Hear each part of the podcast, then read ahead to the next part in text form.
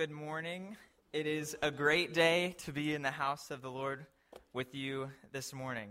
I believe that the Lord is going to do amazing things today in this service. He's going to bring restoration, emotional healing, and supply blessings for your life today. The story we'll be reading was placed on my heart last year. I felt like the Lord spoke to me last year. If I was ever to share in church, that I would want to share the story we're going to be reading from today. And I want to thank Miss Jackie for listening to the Holy Spirit this morning and praying for me. And it was confirmation that the Lord, He's going to do something today in our midst. If you bow your heads with me in prayer. Dear Lord, I thank you for today. I thank you for your wonderful sacrifice on the cross, Jesus. I thank you that you care for us, you love us, you seek out our lives, God. You love us so much that you really gave yourself away. And I ask, Lord, that you would draw your people unto you, that you would draw the lost sheep, Lord. I pray that we would hear your voice clearly. I ask that you would anoint my words, Lord. I ask that you would anoint this service, Lord. I ask that the anointing of the Holy Spirit would be present and evident in our midst this morning. And I ask, Lord, that you bless us and you continue to do amazing things here in Lighthouse. And I thank you in Jesus' name. Amen. If you have your Bibles or your Bible apps, I ask that you swipe, tap, or turn to the book of 2 Samuel. We're going to be reading from 2 Samuel chapter 4, verse 4, and then we're going to be reading from 2 Samuel chapter 9. I will be reading from the New Living Translation, known as the NLT. And as you are finding your place, I will give some brief context to our passages today. King Saul and his son Jonathan, they die in battle. They're fighting. And upon hearing this, David laments for the king and his best friend. Eventually, David is anointed as the king over Judah, while Saul's son, his other son, Ishbosheth, was proclaimed king of Israel. Out of fear of David's military strength, some men kill Ishbosheth, the king of Israel, to show loyalty to David. David, we all kind of understand the heart of David. David has the heart of God. David is a man after God's own heart. So when he hears this news, he's devastated. When King Saul was in battle, he was fatally wounded. There's no hope for him. So there was a man who actually finished the job, and this guy went and told David, he's like, Your enemy Saul's dead, yeah. And David, what the heck, man? Why'd you do that? Why'd you touch the Lord's anointed? So he has that guy killed. And then these guys, they're like, Oh, we're going to take care of David's other enemy, Ishbosheth. And David's, Why'd you do that? Now you got to die too. So those guys, they're kaputs. King Saul only has one remaining descendant. And this passage we'll be reading is the narrative of this descendant, and his name is Mephibosheth. 2 Samuel chapter 4, verse 4 provides a flashback. Saul's son Jonathan had a son named Mephibosheth. He was crippled as a child. He was five years old when the report came from Jezreel that Saul and Jonathan had been killed in battle. When the child's nurse heard the news, she picked him up and fled. But as she hurried away, she dropped him and he became crippled. Our first main point Mephibosheth was dropped and he became crippled. Talk about a terrible, no good, bad day. This innocent five year old little boy, he lost his grandfather, his father, and his ability to walk. This was not Mephibosheth's fault. This was Mephibosheth's decision. This wasn't anything that he brought upon himself. He was in danger because of his family heritage. He was part of Saul's family, the king of Israel, and he was a potential heir to the throne. Mephibosheth did not choose for his fraternal relatives to enter this battle. He definitely did not choose to be crippled. It was custom in that day for entire family lines to be destroyed to prevent any potential enemies or potential uprisings to a new leader. So if a political power took over, they would kill all of the family of the former leaders so that there would be no potential uprisings, no enemies to the throne. In this way, when the nurse rushed, she was protecting Mephibosheth. Mephibosheth would have been hunted down, but she dropped him as she was fleeing, and he became crippled. Imagine the lasting effects on his life. Growing up without a father, without close relatives, in hiding, in physical pain. His life was never the same. He could no longer run and play with other children. he was probably mocked and looked down upon. His original destiny was to be a king, to lead a nation, to live a life of luxury, and to serve a people. But now he lives in shame, poverty, at another man's house in a town known as Lodabar. King David previously made a promise to his friend Jonathan.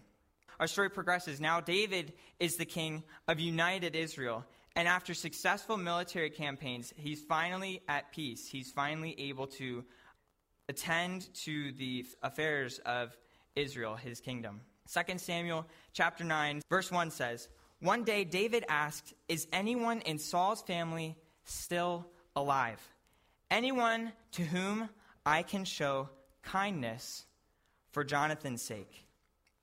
David had promised Jonathan years prior in 1 Samuel chapter 20, verses 14 through 15, to show unfailing kindness, like the Lord's kindness to him, this is Jonathan, and his family, even till David's enemies are defeated.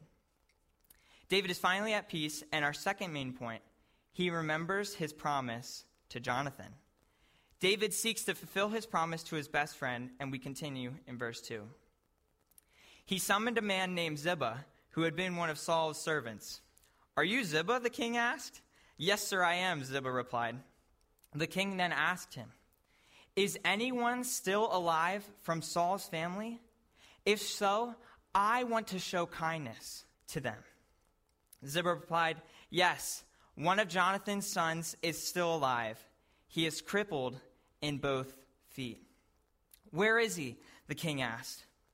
King David acted upon his promise. He sought for anyone who might know of any remaining descendants of Jonathan.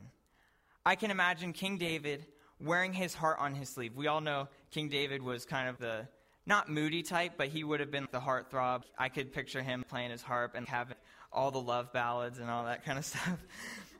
he was desperate to fulfill his promise. David said, Is anyone still alive from Saul's family? If so, I want to show kindness to them.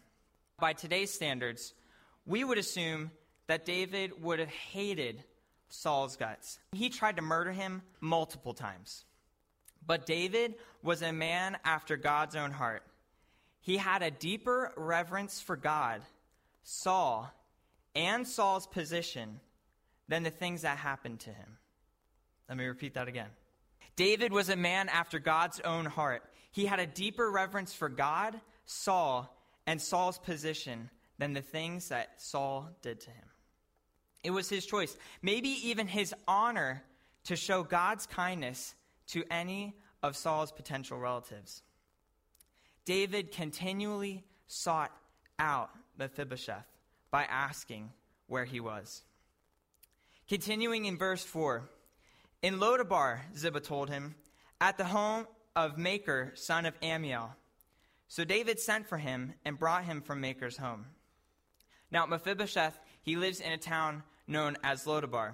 Just like how cities' names today, like Philadelphia, is the city of brotherly love, this city, its name also tied in with its meaning. Lo in the original Hebrew means no, and Dabar means word or pasture. Basically, this is saying there's no word. This was a derogatory name. So, this town, its name was looked down upon. It was derogatory. If you lived there, you would be made fun of, you'd be mocked, you'd kind of be hated because this lacks enlightenment and it shows stupidity. That's what the original name means. It means stupid.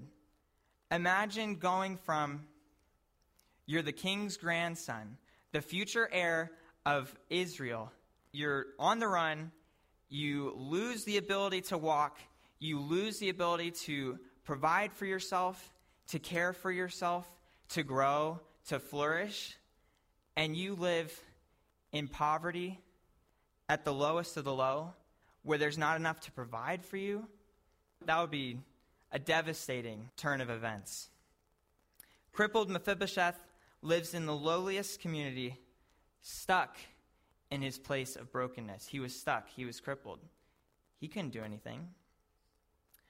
When David showed God's kindness Mephibosheth's life was altered again. When he came to David, he bowed low to the ground in deep respect. So, King David, he brings Mephibosheth to him. And David says, Greetings, Mephibosheth. Mephibosheth replied, I am your servant. Don't be afraid, David said. As we talked about before, Mephibosheth had a reason to be afraid. He should have been killed because of his family line.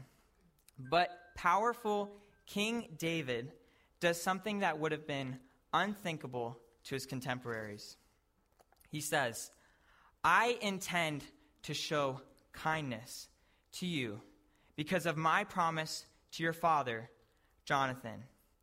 I will give you all the property that once belonged to your grandfather Saul, and you will eat here with me at the king's table.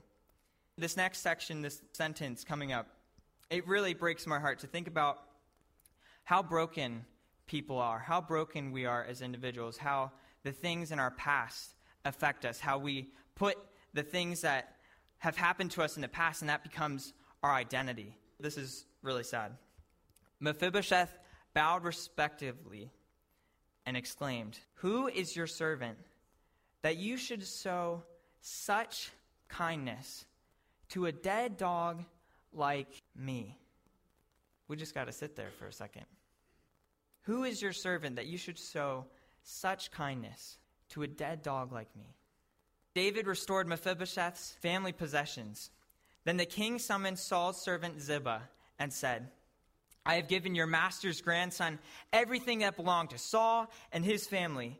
You and your sons and your servants are to farm the land for him to produce food for your master's household. But Mephibosheth, your master's grandson, will eat here at my table.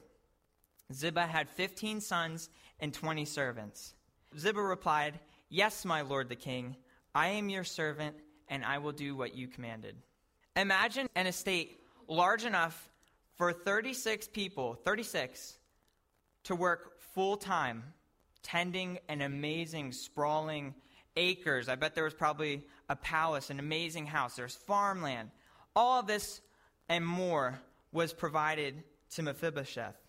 David's act of kindness brought Mephibosheth from the lowest of lows, the dead dog, to a place of prosperity and security.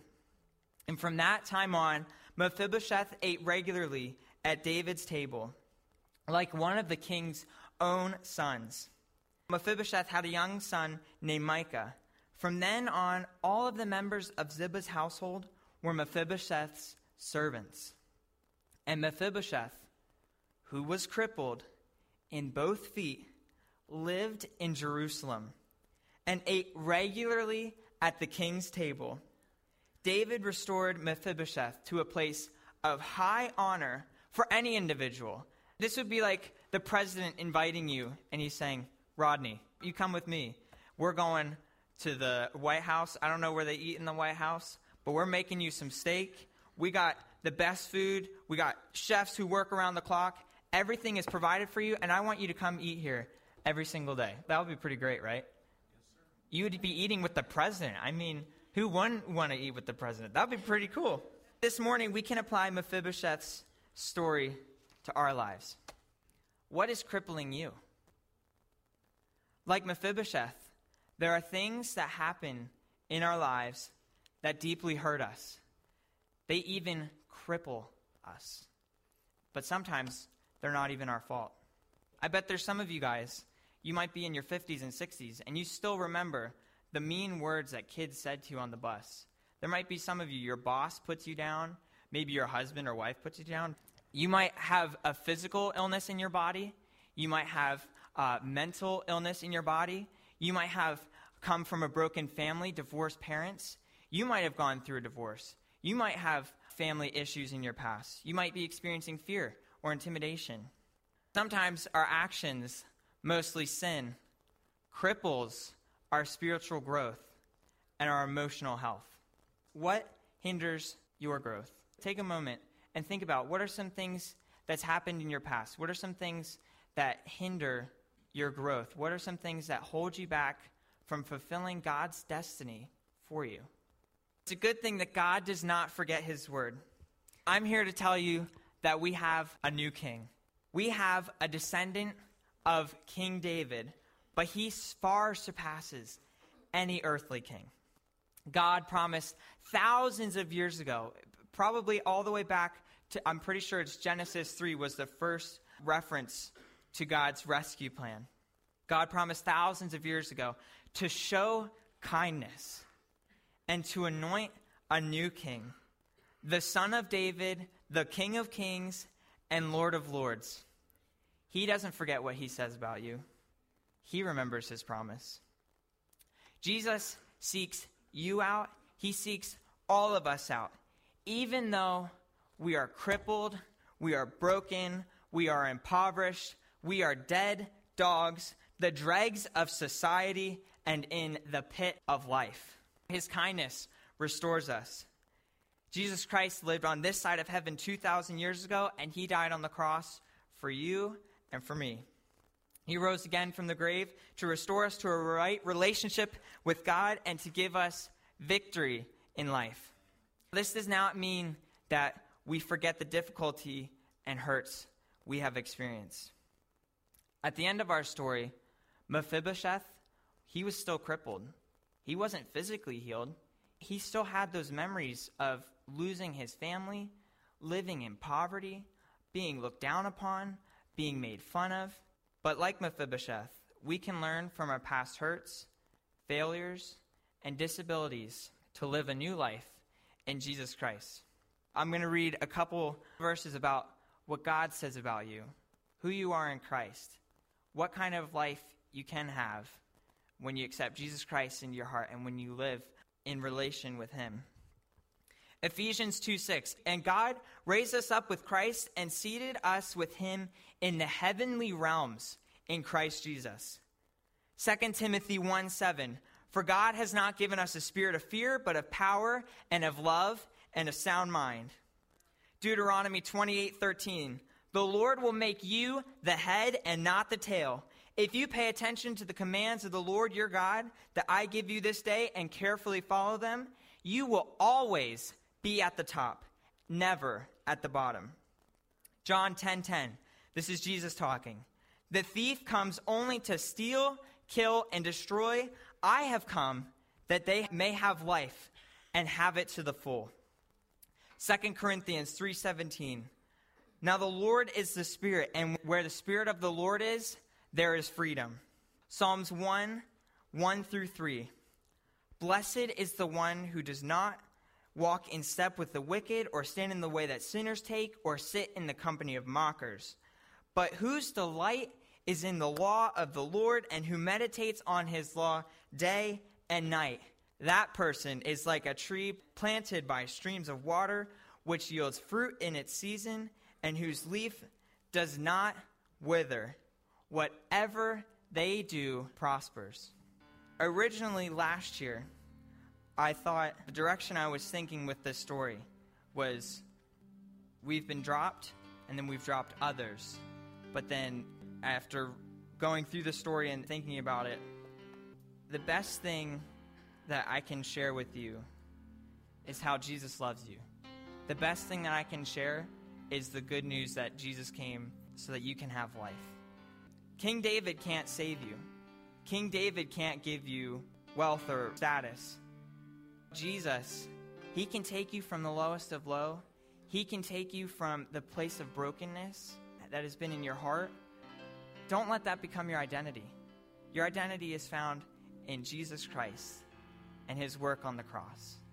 Give God the hurts. Give God the areas of your life that cripple you. Give them over to him and allow him to bless you. Allow him to take that from you.